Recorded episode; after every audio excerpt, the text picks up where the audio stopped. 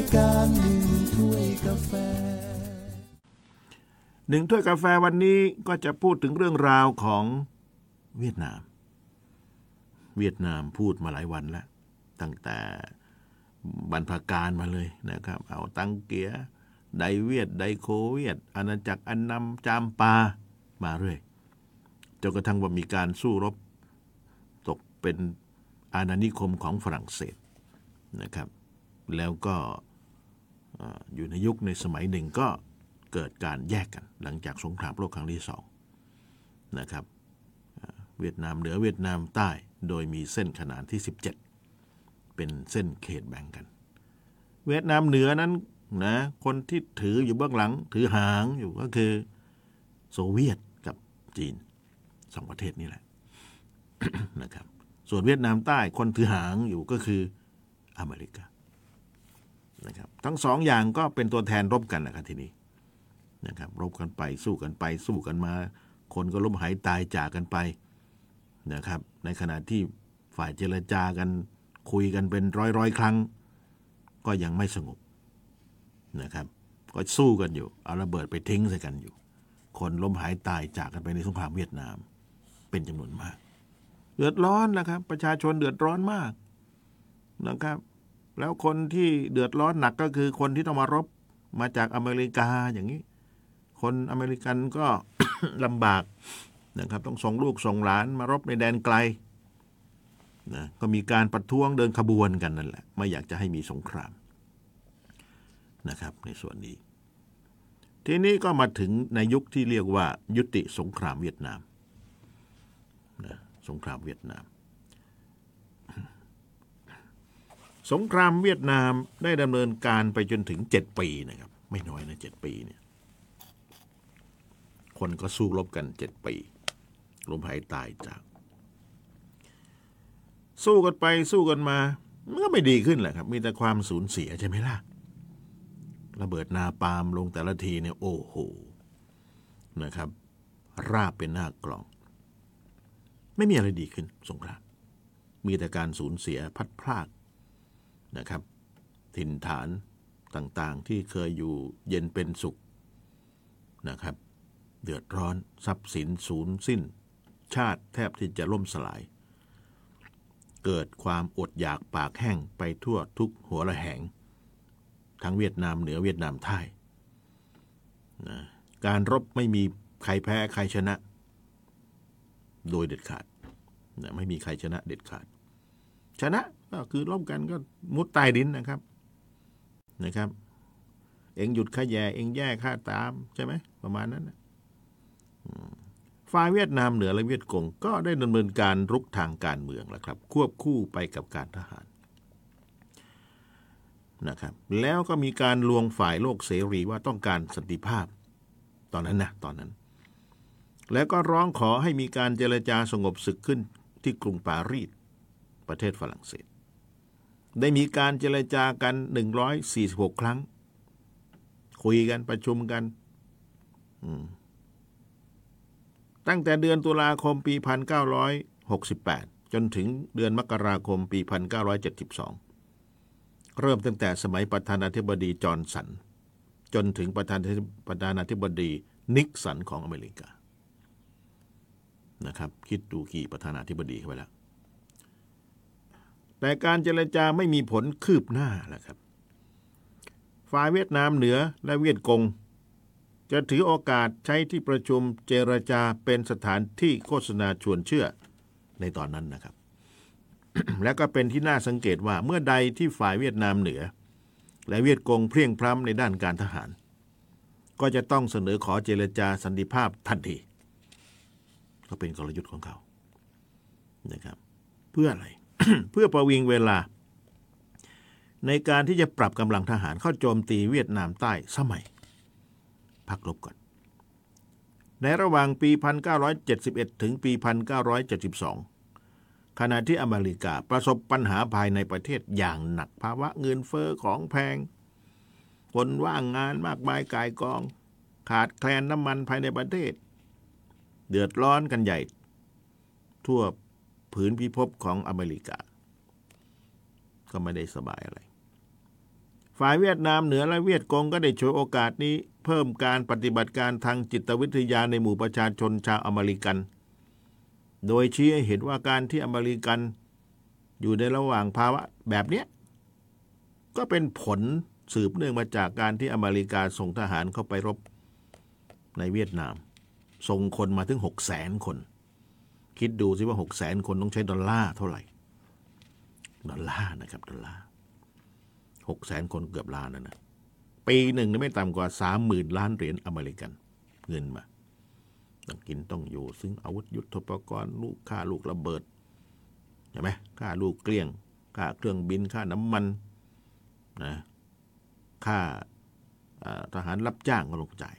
ค่าทำงานใต้ดินบนดินโอ้ยสุดแล้วแต่มา สามหมื่น ล้านเหรียญอเมริกันเงินมาแถวนี้หมดเลยคนอเมริกันเดือดร้อนเวียดนามเหนือเวียดกงก็โปรปากันดาเลยทีนี้เห็นไหมมาล้อมกันแล้วเนี่ยไม่ได้สบายนะอเมริกาเนี่ยจ่ายเงินจ่ายทองมันส่งคนมาล้อมที่เวียดนามเนี่ยเห็นไหมเดือดร้อนคนอเมริกาก็เดินขบวนชูป้ายNo war no war ผลการโฆษณาชวนเชื่อที่ว่าไปนี้ก็ทำให้ชาวอเมริกันเรียกร้องให้รัฐบาลถอนทหารออกจากเวียดนามใต้และยุติการช่วยเหลือทั้งสิ้นเพราะว่าถ้าไม่ทำแบบนี้ตายหมู่อเมริกาใช่ไหมอดอยากอีกเหมือนกัน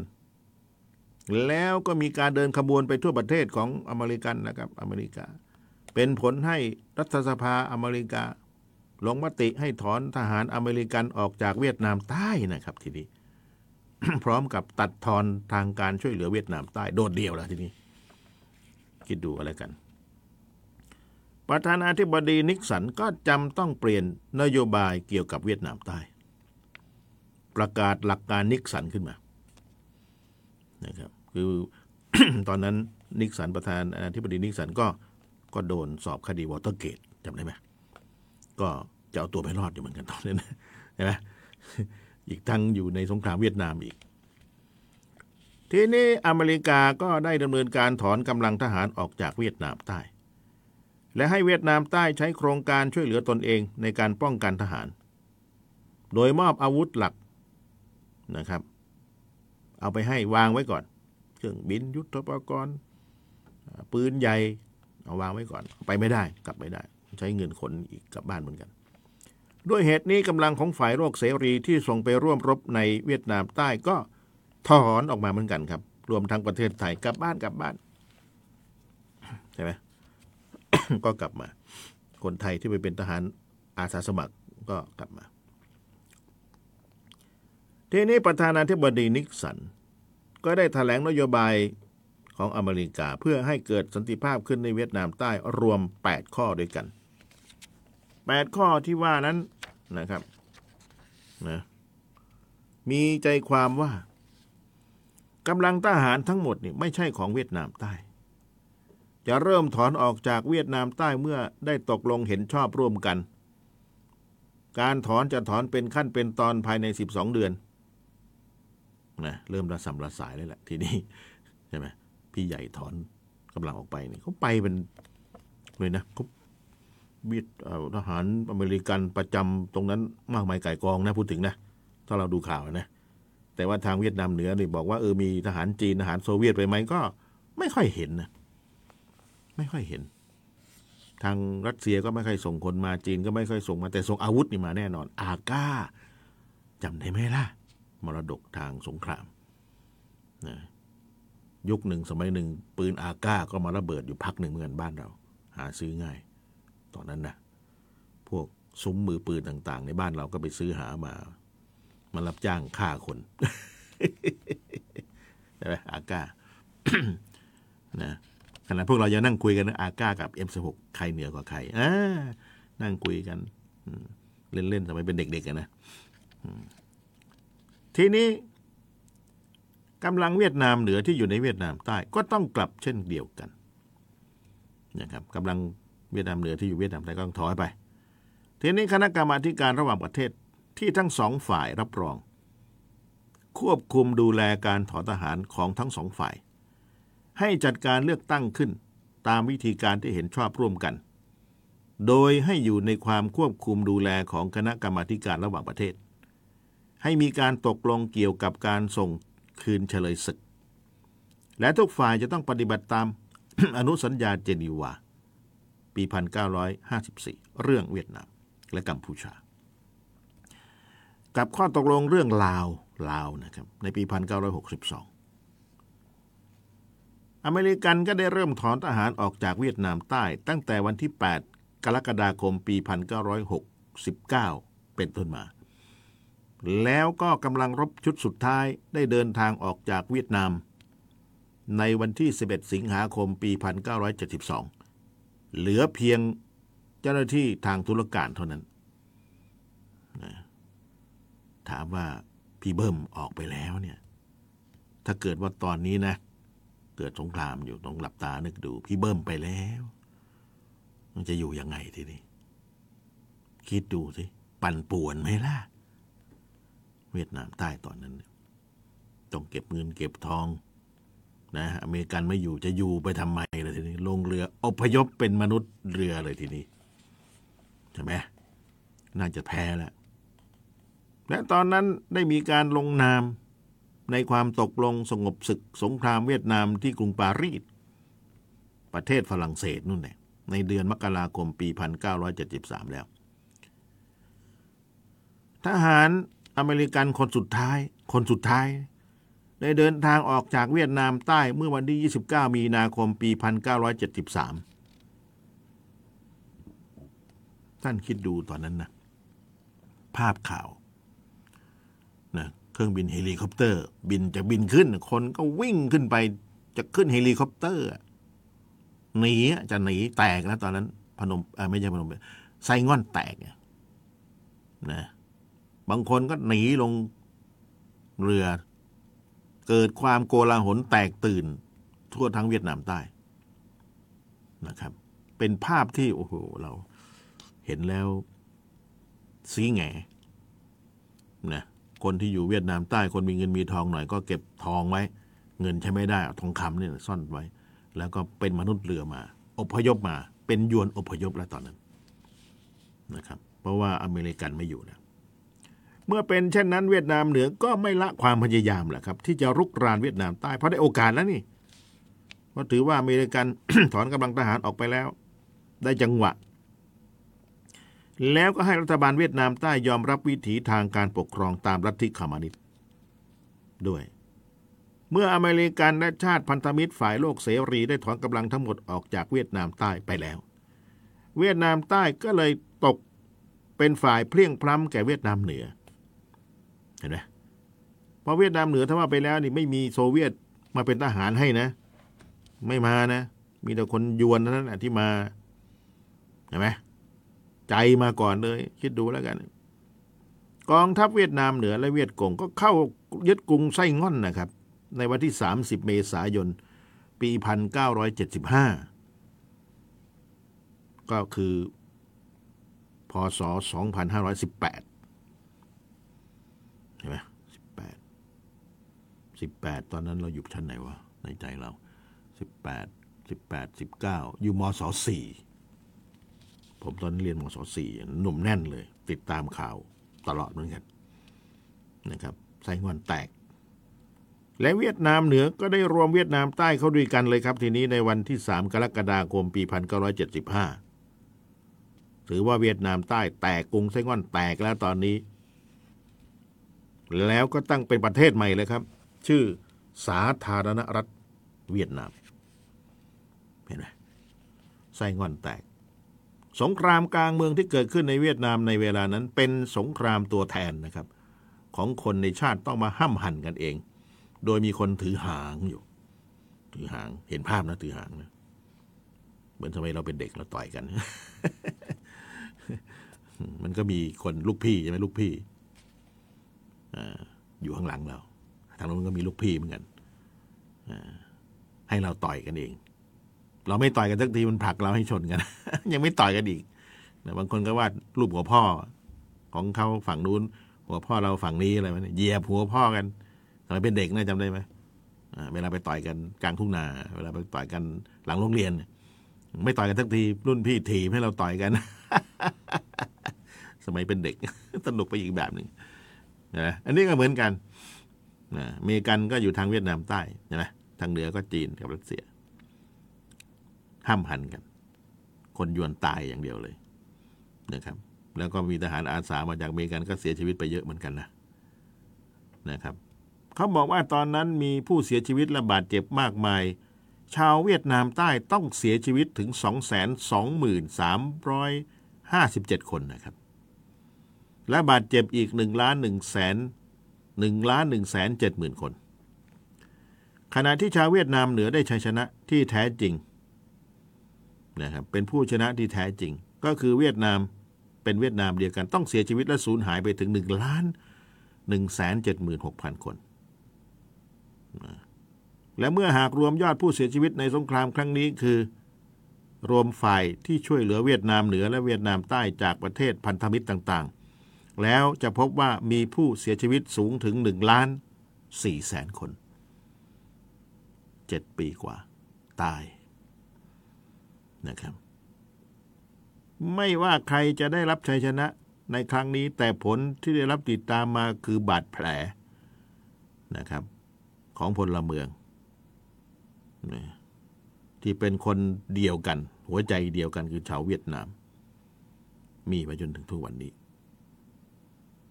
สงครามห้ามหันกันฆ่ากันเองนะครับฆ่ากันเองไม่ใช่ว่าอะไรนะคือคนมา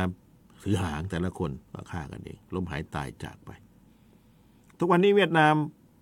พัฒนาไปเยอะนะครับล่าสุดนี่ จี ดี พี เขาเจ็ดกว่าเปอร์เซ็นต์นะครับในการเจริญเติบโตของบ้านเมืองในเวียดนามล่าสุดเลย เจ็ดเปอร์เซ็นต์ พัฒนาได้ดีมากเร็วมากและผมก็เชื่อว่าคนเวียดนามเนี่ยนะครับจะนำพาประเทศเวียดนามให้เป็นเหมือนญี่ปุ่นเชื่อผมเชื่ออย่างนั้นจริงๆเพราะว่าอย่างน้อยผมได้สัมผัสคนเวียดนามเนี่ยเขาขยันขันแข็งไม่ขี้เกียจคำว่าไม่ขี้เกียจไม่ได้เปรียบเทียบกับคนไทยนะแต่ว่าคนเวียดนามเนี่ยไม่อยู่นิ่งทำนู่นทำนี่ทำนี่ทำนั่นทำสมมติว่าเขาเป็นแม่บ้านนะเขาสมมติว่าเขาเป็นแม่บ้านเอาทำความสะอาดบ้านนี้เสร็จสิบโมงเสร็จโมงเสร็จแล้วเขาไปอีกบ้านนึงเสร็จแล้วไปอีกบ้านนึงวันนึงเขาจะทำอย่างเงี้ยขยันนะขยันไม่รู้กินอะไรเข้าไป แต่เป็นแบบนี้ค่อนข้างค่อนข้างเยอะนะหลายเปอร์เซ็นต์ทีเดียวแหละเพราะเจอมาแล้วนะครับเคยไปสกลนครไปเห็นคนเวียดนามนะครับไปเห็นคนเวียดนามไปเข้าไปไปสัมผัสคนเวียดนามปรากฏว่าเขามีพื้นที่ไม่มากพื้นที่ไม่มากเนี่ยแต่ปลูกผักนะครับปลูกผัก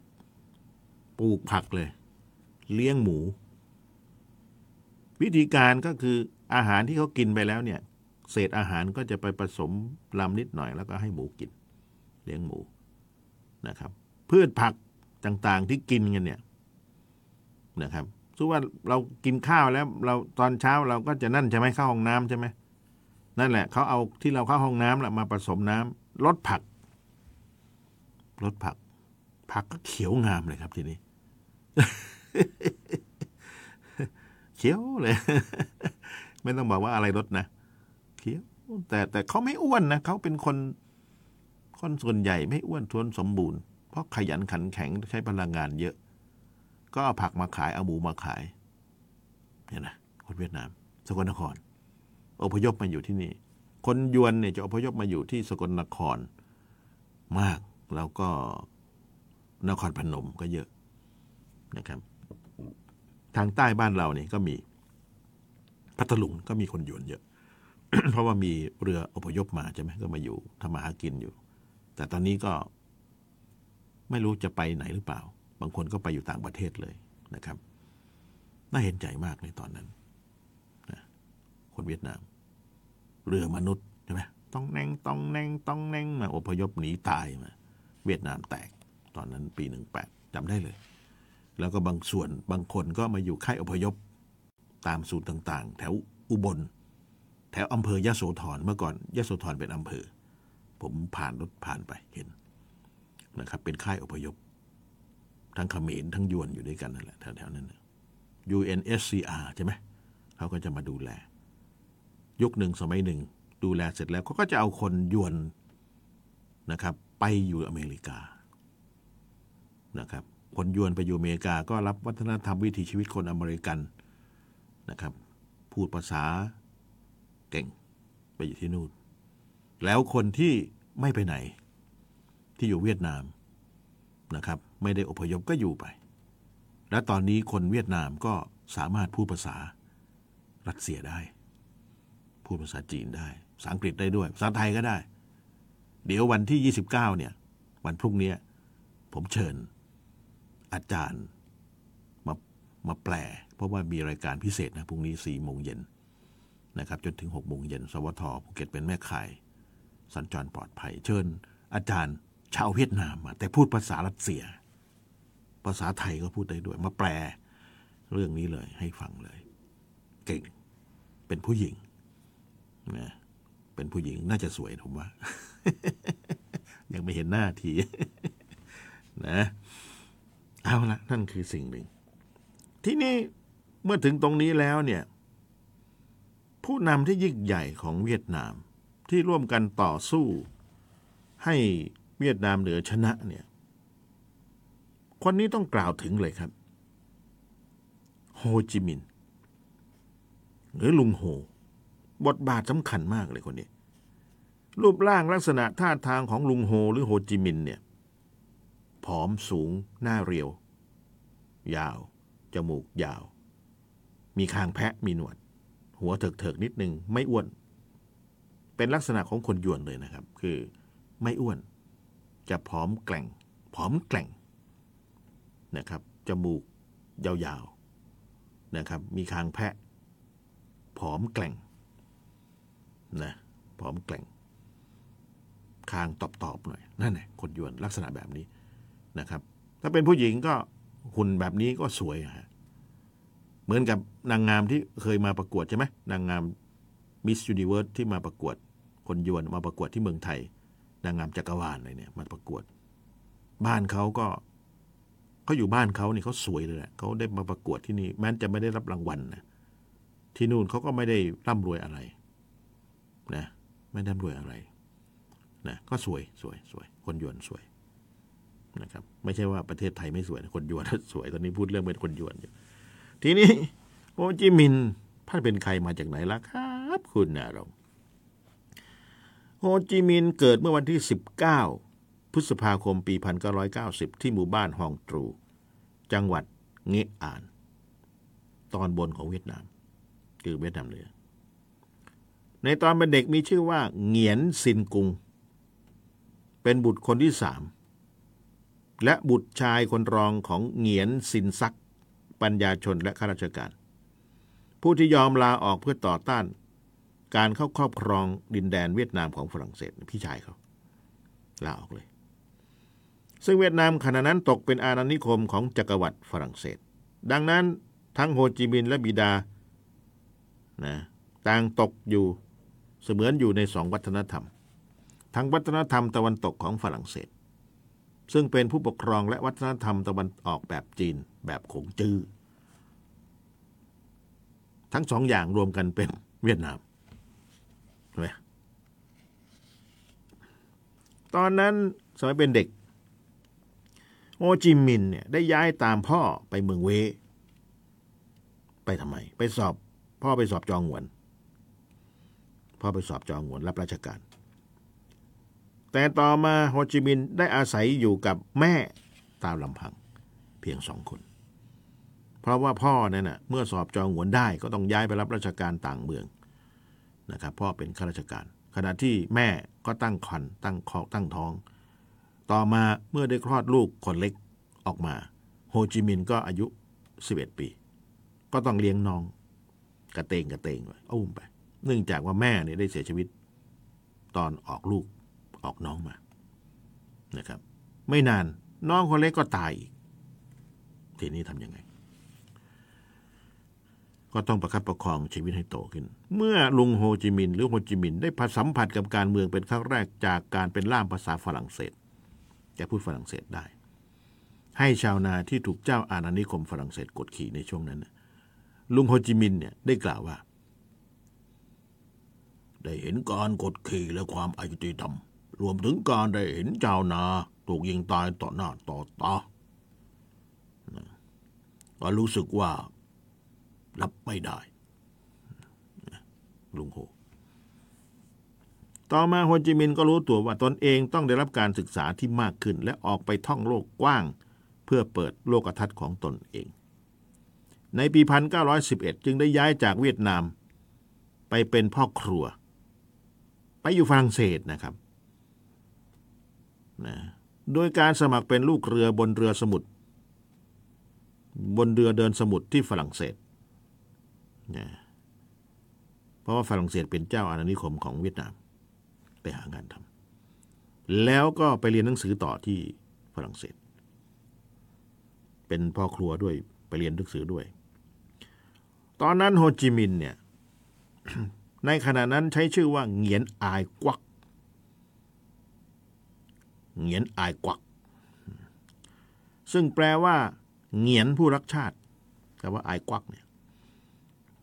เหงียนเป็นชื่ออายกวักแปลว่ารักชาติโฮจิมินห์ได้ติดต่อกับชาวเวียดนามในฝรั่งเศสเพื่อรวมตัวกันเรียกร้องอิสรภาพจากชาติมหาอำนาจตะวันตกหลายชาติ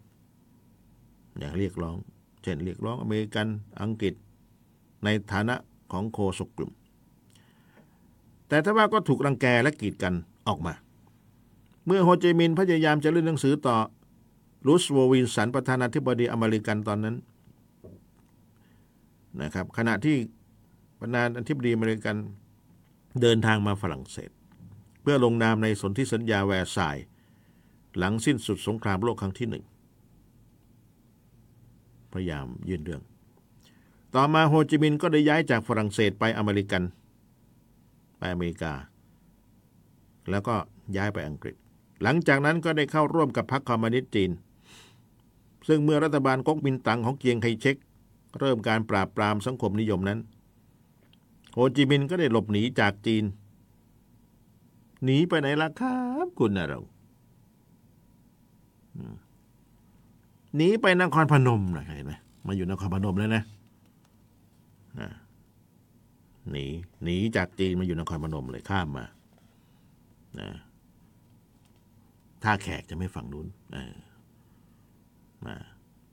ฝั่งลาวก็ท่าแขกฝั่งบ้านเราก็นครพนมนะครับแล้วก็มาก็พรางตัวไปบวชเป็นพระทำการสอนลัทธิคอมมิวนิสต์ลัทธิสังคมนิยมให้ชาวไทยโดยใช้ชื่อว่าลุงโฮตั้งแต่บัดนั้นเป็นต้นมาเราก็เรียกลุงโฮลุงโฮนะครับโดยในช่วงแรกที่หลบหนีในประเทศไทยนั้นเริ่มขึ้นจากขึ้นเรือที่ท่าน้ำเอสบีปัจจุบันเป็นที่ตั้งของโรงแรมแม่น้ำนะครับจากนั้นก็เดินทางต่อไปยังจังหวัดพิจิตรนะครับแล้วก็เดินทางต่อไปยังจังหวัดอุดรธานีนะไปเรื่อยเลยทีนี้แล้วก็มาหนองคายใช้ชื่อที่หนองคายว่าเท่าจินหลายชื่อเพราะว่าเป็นคอมมิวนิสต์คนจับตานะถ้าจับได้ก็ตายอย่างเดียวหนีหัวซุกหัวซุนมาต่อมาเมื่อปีหนึ่งพันเก้าร้อยยี่สิบสามโฮจิมินห์เดินทางไปยังกรุงมอสโกที่รัสเซียเพื่อเรียนรู้กลยุทธ์ในการทำการปฏิวัติในปีหนึ่งพันเก้าร้อยยี่สิบสี่เขาเดินทางไปยังประเทศจีนเพื่อพบกับฟานบอยเจ้าหนึ่งในผู้นำชาตินิยมเวียดนามในสมัยนั้นที่จีนไปเจอกันที่นั่นในขณะที่อยู่ประเทศจีนโฮจิมินห์ได้เป็นผู้นำในการก่อตั้งพรรคคอมมิวนิสต์แห่งอินโดจีนในปีหนึ่งพันเก้าร้อยยี่สิบเก้าเขาใช้เวลาอีกสิบปีต่อมากับการเขียนและการก่อตั้งองค์กรต่างๆในประเทศประสบการณ์เยอะนะไปนู่นไปนี่ไปนี่ไปนั่นโฮจิมินห์เดินทางกลับจากเวียดนามอีกครั้งหนึ่งในปีหนึ่งพันเก้าร้อยสี่สิบเอ็ดกลับจากจีนมาในช่วงสงครามโลกครั้งที่สองฝรั่งเศสในขณะนั้นถูกกองทัพนาซีบุกยึดและกลายสภาพเป็นรัฐบาลหุ่นเชิดให้แก่ฝ่ายอักษะนะครับซึ่งรับนโยบายในการปกครองเวียดนามจากนาซีเป็นหลักโฮจิมินห์ได้พาคณะของเขาหลบอยู่ที่ถ้ำปักโบทางเวียดนามเหนือ และใช้ที่นั่นเป็นการก่อตั้งเวียดมินองค์กรชาตินิยมและคอมมิวนิสต์เพื่อสะสมกำลังพลสำหรับการต่อสู้เพื่อเรียกร้องอิสรภาพคืนจากฝรั่งเศสเตรียมแผนที่ประกาศเอกราชจากฝรั่งเศสให้ประชาชนชาวเวียดนามซึ่งชาวเวียดนามในขณะนั้นยังไม่มีการศึกษาและส่วนใหญ่อดอยากยากจนโฮจิมินห์ได้เข้าถึงตัวชาวบ้านระดับล่างด้วยการทำตัวกลมกลืนผูกมิตรไมตรีกับชาวบ้านได้พูดคุยและทำความเข้าใจกันอย่างง่ายๆและเพิ่มจำนวนสมาชิกขึ้นเรื่อยๆด้วยการพูดแบบปากต่อปากเพราะว่าตอนนั้นพูดออกสื่อไม่ได้สื่อนี่คือวิทยุมันเป็นที่ตั้งแต่ถ้าคนพูดไปเรื่อยซึ่งหนึ่งในสมาชิกชนสำคัญตอนนั้นที่เป็นร่วมเป็นร่วมตายกับลุงโฮจิมินห์ตอนนั้นก็คือหวอเงียนซับหวอเงียนซับนะครับซึ่งต่อมาเป็นนายพลและสหายคนสำคัญของโฮจิมินห์อีกทั้งทั้งคู่ยังเป็นคู่เขยของกันและกันเนื่องจากภรรยาของทั้งคู่นั้นเป็นพี่น้องกันและในช่วงนี้เองที่ชื่อโฮจิมินห์ได้ถูกใช้ออกมาเป็นครั้งแรกนะครับในที่สุดโฮจิมินห์ก็ประกาศจัดตั้งพรรคคอมมิวนิสต์เวียดนามหลังจากจักรพรรดิเบาไดซึ่งจักรพรรดิเป็นจักรพรรดิเวียดนามพระองค์สุดท้ายเนี่ยประกาศสละราชสมบัตินะจักรพรรดิเบาได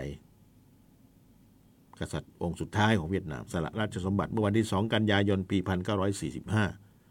ซึ่งต่อมาในปีหนึ่งพันเก้าร้อยห้าสิบสามเวียดนามก็ได้ประกาศเอกราชอย่างเป็นทางการหลังจากที่ฝรั่งเศสพ่ายแพ้ในยุทธการที่เดียนเบียนฟูนะยุทธการเดียนเบียนฟูนี่มาสร้างเป็นหนังหลายครั้งนะครับนะลบกันโฮจิมินห์ได้รับการแต่งตั้งให้เป็นประธานาธิบดีและนายกรัฐมนตรีแห่งสาธารณรัฐประชาธิปไตยเวียดนามเป็นคนแรกโดยการประกาศแถลงการณ์ที่จตุรัสบาดินซึ่งเริ่มต้นด้วยการพูดประโยคเดียวกับการประกาศอิสรภาพของอเมริกันโฮจิมินห์ปฏิเสธที่จะพำนักในจวนข้าหลวงใหญ่ฝรั่งเศสที่โอโถงใหญ่โตขอบ้านพักเล็กๆเพียงหลังหนึ่งไม่มากไม่เอาใหญ่ไม่เอาโตขอเล็กๆพอใช่ไหมเออนะผู้นำแบบนี้ได้ใจประชาชนนะเห็นไหมบางคนผู้นำบางคนของเรากินมาม่าเห็นไหม กินมาม่ากินข้าวกล่องน่าได้ใจนะผมว่าเพราะฉะนั้นไปตรวจราชการก็จะไปกินหรูกินหลากินเหลากินนู่นนี่นั่นเลยกินมาม่ากินลาบกินก้อยตามเพลิงอะไรก็ว่าไปได้ใจประชาชนมากภาพออกมาโอ้โหโอ้โหเขาสุดยอดเขากินมาม่าทั้งทั้งที่ไปตรวจราชการชายแดนไม่ต้องเดือดร้อนลูกน้องเลยเอามาม่ามาถ้วยนึงมากินนี่เห็นไหมท่านคงเห็นนะภาพข่าวนี่คนไทยนะคนไทยอย่าบอกว่าใครนะถ้าไปดูเองก็แล้วกันนะเป็นตำรวจทีนี้ทางฝรั่งเศสเองอ้าวกลับมาก็ยังคงต้องการครอบครองดินแดนแห่งนี้อยู่ยังไม่ยอมรับคำประกาศอิสรภาพพร้อมทั้งใช้กำลังเข้ายึดเวียดนามตอนใต้เอาไว้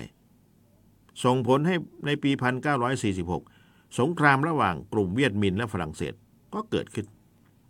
คือตอนนั้นสงครามโลกครั้งที่สองเนี่ยจบแล้วสองพันเก้าร้อยสี่สิบห้านี่จบละเพราะว่าอเมริกันเอาระเบิดลิตเติ้ลบอยกับอะไรนะแฟตบอยไปทิ้งที่ฮิโรชิมาและนางาซากิญี่ปุ่นยกธงขาวจริงๆแล้วญี่ปุ่นเนี่ยยอมแพ้คนสุดท้ายเลยนะในสงครามโลกครั้งที่สองเมื่อก่อนคนที่แพ้แล้วนี่ก็คือเยอรมันใช่ไหมแต่ว่าญี่ปุ่นไม่ยอมนะญี่ปุ่นไม่ยอมในขณะที่ประเทศเพื่อนซีซีกันที่เยอรมันโดยฮิตเลอร์เนี่ยฮิตเลอร์ก็ยิงตัวตายไปนะตอนนั้นนะญี่ปุ่นไม่ยอมอเมริกันเลยเอาลิตเติ้ลบอยไปหย่อนกับแฟตบอยสองลูกแพ้แล้วก็ทำให้ทำให้ญี่ปุ่นต้องถอยออกไปช่วงนี้แหละช่วงที่เนี้ยฝรั่งเศสก็เข้ามาอยากได้คืนอีกไงในปีหนึ่งพันเก้าร้อยสี่สิบหกเนี่ย